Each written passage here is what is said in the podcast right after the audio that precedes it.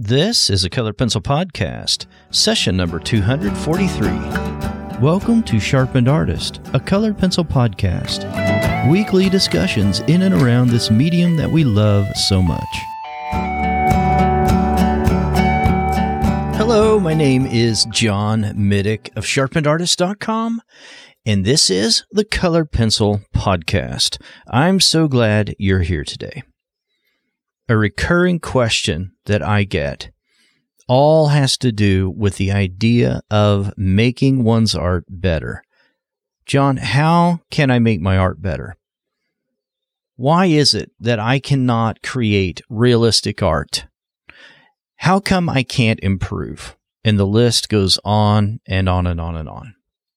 So today I'm not going to talk about comparison too much you know we we may have that problem. We may be comparing ourselves to someone else. Maybe they've been a colored pencil artist for 30 40 years and we're comparing our second year into the medium to a seasoned artist who has honed and perfected their skill.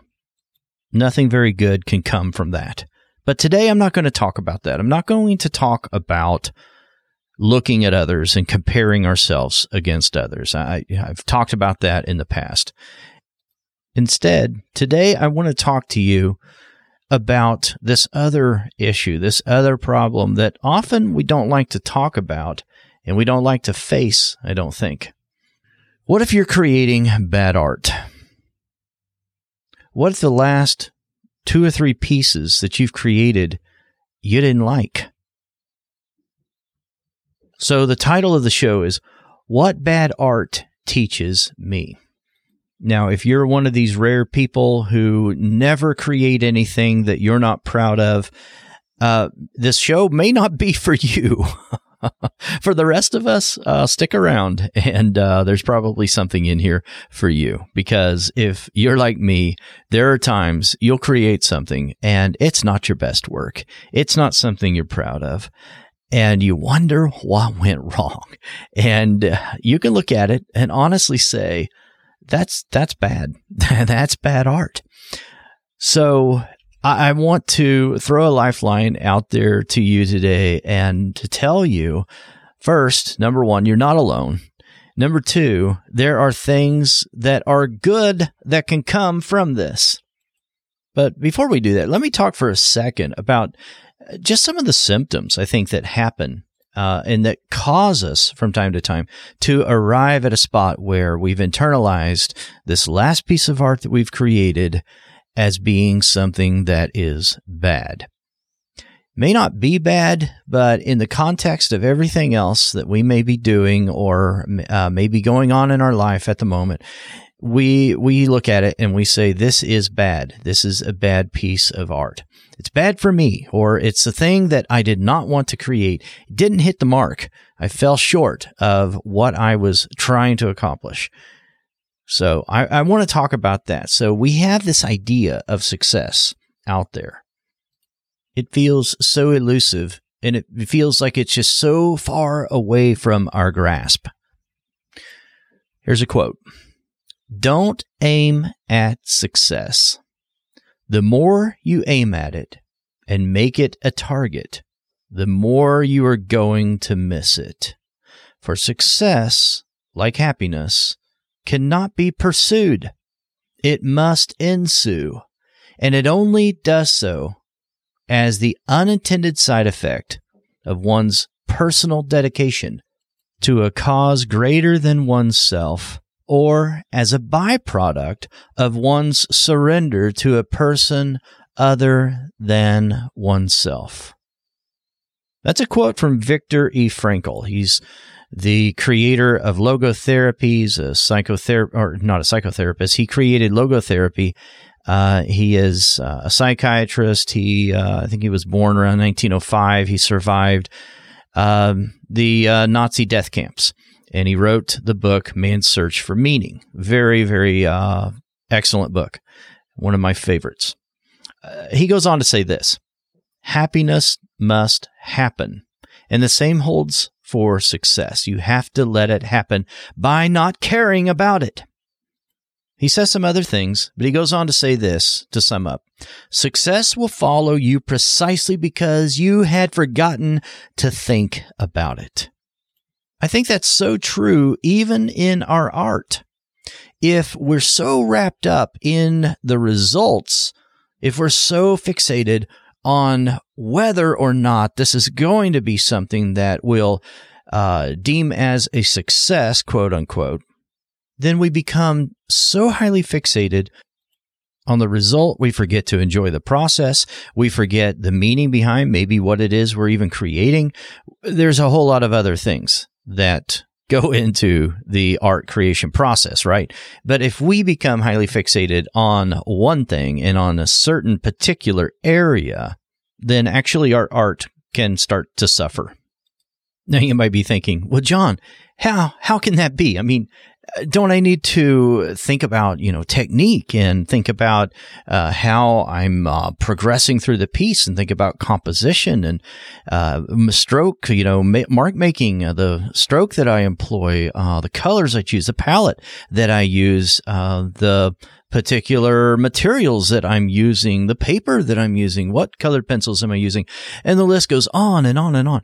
Uh, the size and uh, the layout process, the rough draft uh, of getting that down on paper, you know, the roadmap, as I like to call it.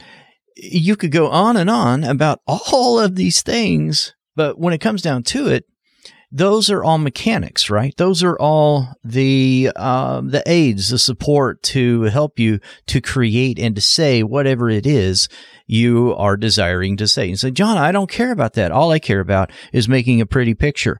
All I care about is uh, I want to create this shadow over here. Well, that's fine. That's that's fine. That works too. But there's probably going to come a point in your life, in your art life, where you want to say something with your art. Your skill level, wherever it is, it doesn't really matter. It's at a point where you can start to express whatever it is you're wanting to convey. And so I'm thinking then about some of these things that can help or hinder your expression.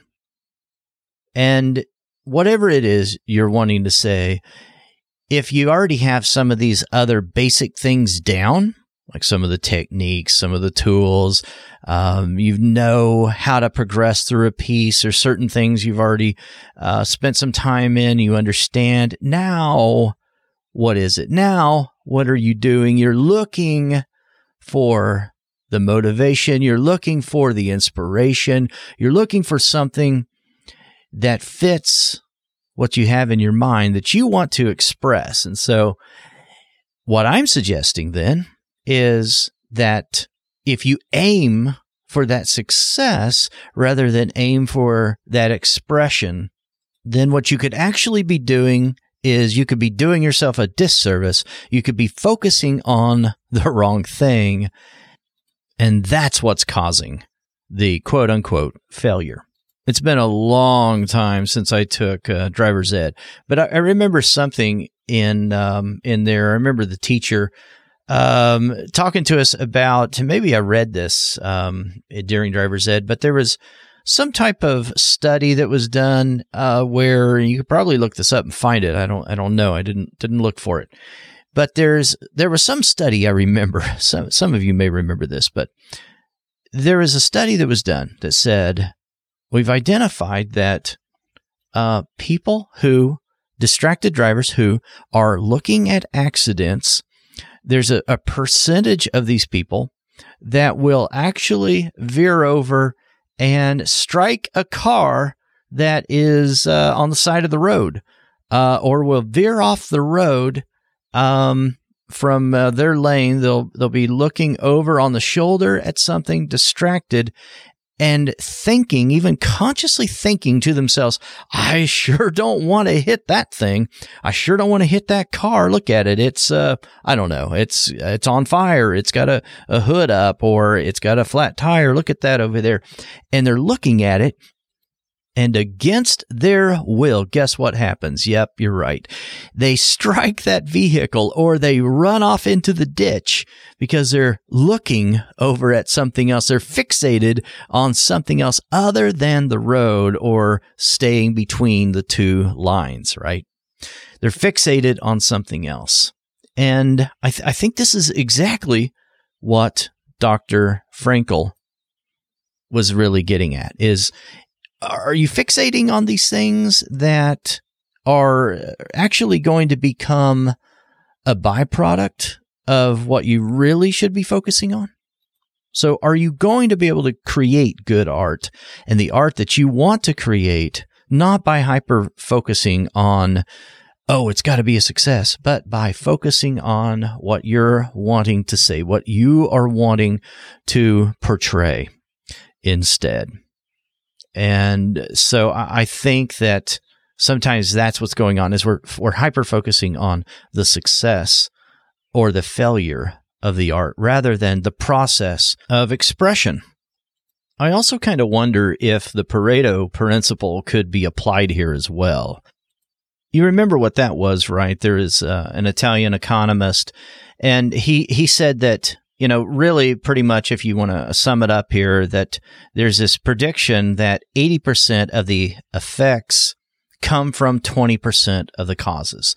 Another way of mixing that up is 20% of something, of the effort or whatever, uh, create 80% of the results. And so I, I often think about that with the creation of art once I've got some of the principles down, once I've got some of the basics, some of the rudimentary things down, and I understand what I'm doing, I know how to progress, then at that time, my art becomes something different than to me.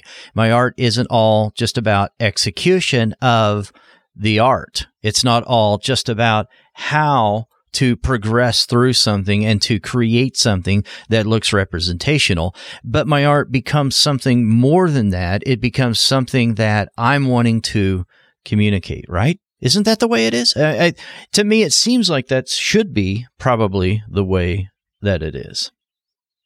While we're talking about Dr. Viktor E. Frankl, though, getting back to him, um, if you've not ever read his book, I mean, I really highly, highly recommend it um, it, he, when he talks about so many things that lead up to the point where um, he formed his beliefs and opinions and ideas that later became logotherapy. What what he noted was that he could start to identify when someone was going. One of his uh, uh, I don't know what to call them, uh, those within the cohort uh, that he was uh, assigned to, those those that were closest to him, um, rooming, boarding with him uh, at wherever he was. He was associated with this small group. He would be able, he could watch the behavior, he could watch uh, their interactions, and he could tell when someone was giving up. He could tell actually when they were about to die and it didn't have anything to do with the physical condition. Well, obviously it had something to do with that, but it had more to do with their attitude and the way that they were internalizing things. You know, another uh, quote from him, he, he says, when we are no longer able to change a situation, we are challenged to change ourselves. I think the biggest takeaway from bad art, for me at least. The thing that bad art teaches me is it teaches me more about myself. It teaches me something about what happened during that uh, execution process. And uh, like I alluded to, if I didn't explicitly just say it, that maybe we're focusing on the wrong thing. Do you think anybody who got up in the morning driving a car and actually ran off the road or hit, struck a car on the shoulder, do you think that any of those people said, I'm going to go down the road today and I'm going to find a car to hit? Of course not. That's absurd. But that's exactly what happened because they started focusing perhaps on the wrong thing. You know, that's that's the theory anyway that I recall from uh, driver's ed as a, a teenager, I guess. So we're talking about a failure You know, how did this failed project make my art better or what did it teach me? Eh, what did I learn about myself or about my my own temperament perhaps that I need to correct next time whenever I approach my art or the same type of project that I'm working on or the same expression that I'm trying to convey? What did this mistake or this failure uh, actually cost me? Also, that's another good question to uh, ask ourselves. You know, what was the opportunity cost? Another way of putting that. What was was it time? Was it uh, money? Was it uh, attention? Was it something that because I created a quote unquote failure, did I internalize that and did I allow that to uh, define me going forward? Is it something that I took with me and I, I didn't learn from it? You know, there, there's some kind of quote that says something like, um, the only bad failure is the failure that I don't learn from. It's don't let failure be your undertaker. Let failure be your teacher. And when we learn from something that perhaps we failed at, then we can pick up the pieces. We can redeem the failure. We can pick up the pieces and go forward and learn from that and correct something in the future. Now, I'm going to make mistakes in the future. You're going to make mistakes in the future. I'm going to make several mistakes this year alone. I know that. I know you probably will too. But I'm not going to let those mistakes define me now, I'll talk to you very practically and very pragmatically here for a moment about one mistake um, that seemed to be a recurring mistake with things that I did in my art. If we if we rewind the tape way back a long, long time ago, then I can talk about how I just could not draw uh, a face to save my life. I could not uh, figure out how to draw a face at all. And now it's, you know, my favorite thing to draw and uh, to create art around is the subject matter of portraits. But there was a time that was, that was not, not the case at all. Uh, and there's a lot of reasons uh, perhaps for that. But I want to talk about something that was even uh, more recent that I had to face again. I've faced it in the past. I've faced it again, and I've I learned some things about myself in the process. I I like to say, and I probably should stop saying this, but I like to say that I don't like straight lines. I don't like to draw lines that are straight. Now, I don't care if you give me a ruler or not. That that isn't the point. Yeah, I can use a ruler. I, I yeah, I get that. You can use a ruler that doesn't make it to where you enjoy straight lines. And that doesn't make it to where I'm going to be able to shade, uh, you know, if we're talking about a contour and a form within some type of structure, let's say a barn or house or something like that, drawing the straight line is only part of the problem. It's also then creating the gradation and the value from that straight line. So yeah, the straight line isn't the problem. It's everything around the straight line. Well, the straight line is the problem too, but you you know what I mean. So it and I think one of the things about it is it it teaches me something about my temperament. I get a little impatient when it comes to um, being that exact about those things. Uh, there could be some deeper meanings there. I don't know. I'm not going to go into therapy to try to figure that out. Um, but I'm saying that in jest, by the way. But what what I am saying, though, uh, in all seriousness, is that I realize I get impatient with that, and I get antsy and irritated, and I just want to scream sometimes if I am trying to draw straight lines. Um, for those of you who love to draw straight lines, you like to draw houses and barns and, and different things like that, or you draw cars, uh, airplanes, I don't know, fill in the blank. You like landscapes that, that have, um, some structure included in the landscape, uh, and you've got a lot of straight lines going on and you enjoy that. That, you know, that's, that's fine. I'm not saying I can't do it. I think I can do it but it teaches me something about myself when I'm faced with that challenge. And uh, it wasn't all that long ago that I had to do that again, and uh, I I started to try to analyze what what's going on. Why am I getting so irritated about this? It's it, it's just a drawing. It's it's it's uh, executing on things that I know about. I, I know how to to do this and progress through this, but it still is just something that makes me feel very antsy inside. And so, the encouragement I want to give you today is that there is something to be learned in all of this. There's something that we can come out on the other side and we can look back at that and we can say, hey, that actually taught me some things that I can take going forward. And I did learn quite a bit recently whenever I was faced with having to draw straight lines again. And I learned how to pace myself. I learned some things about myself. Um, and I learned how to deal with this um, personality that I have and and how to um, sort of coddle myself and uh, figure out what would work with the way that I stay focused and with my patience level and all of that. And I, I feel like that uh, there were some definite things that I was able to uh, accomplish in that.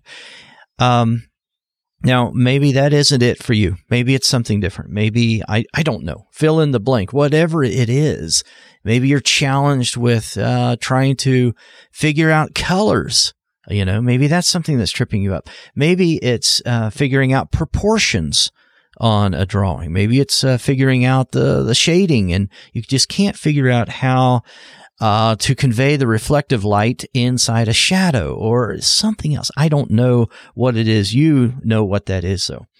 But what I want you to do, though, what I'm encouraging you to do, is to ask yourself the question: What is it that I need to learn from this.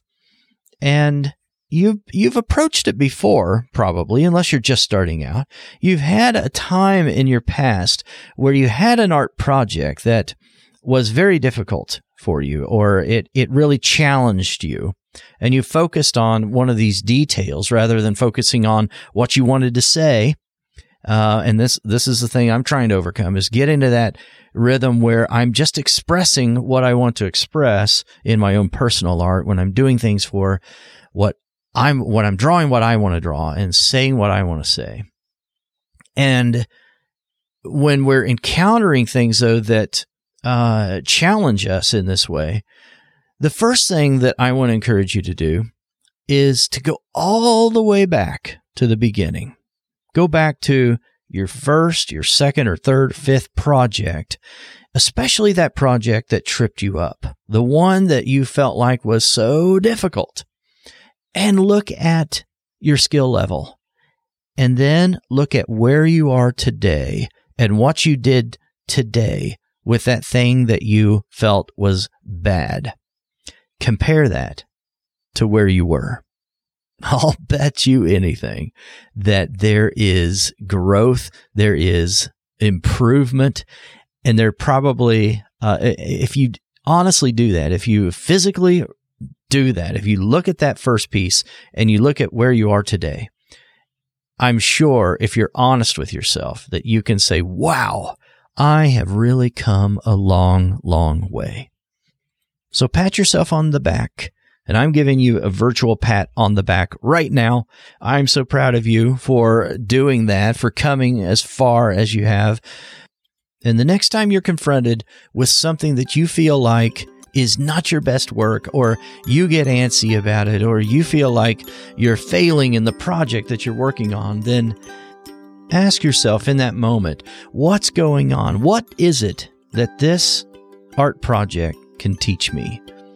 What is it this, that this bad art can teach me or this failure can actually teach me right now? And then take that lesson with you going forward. All right, that's it today.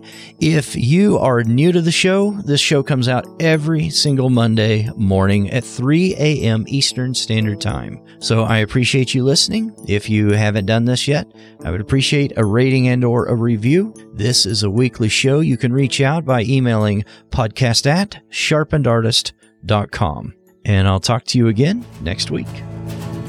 Thanks for listening to this week's episode. All the show notes can be found at www.sharpenedartist.com.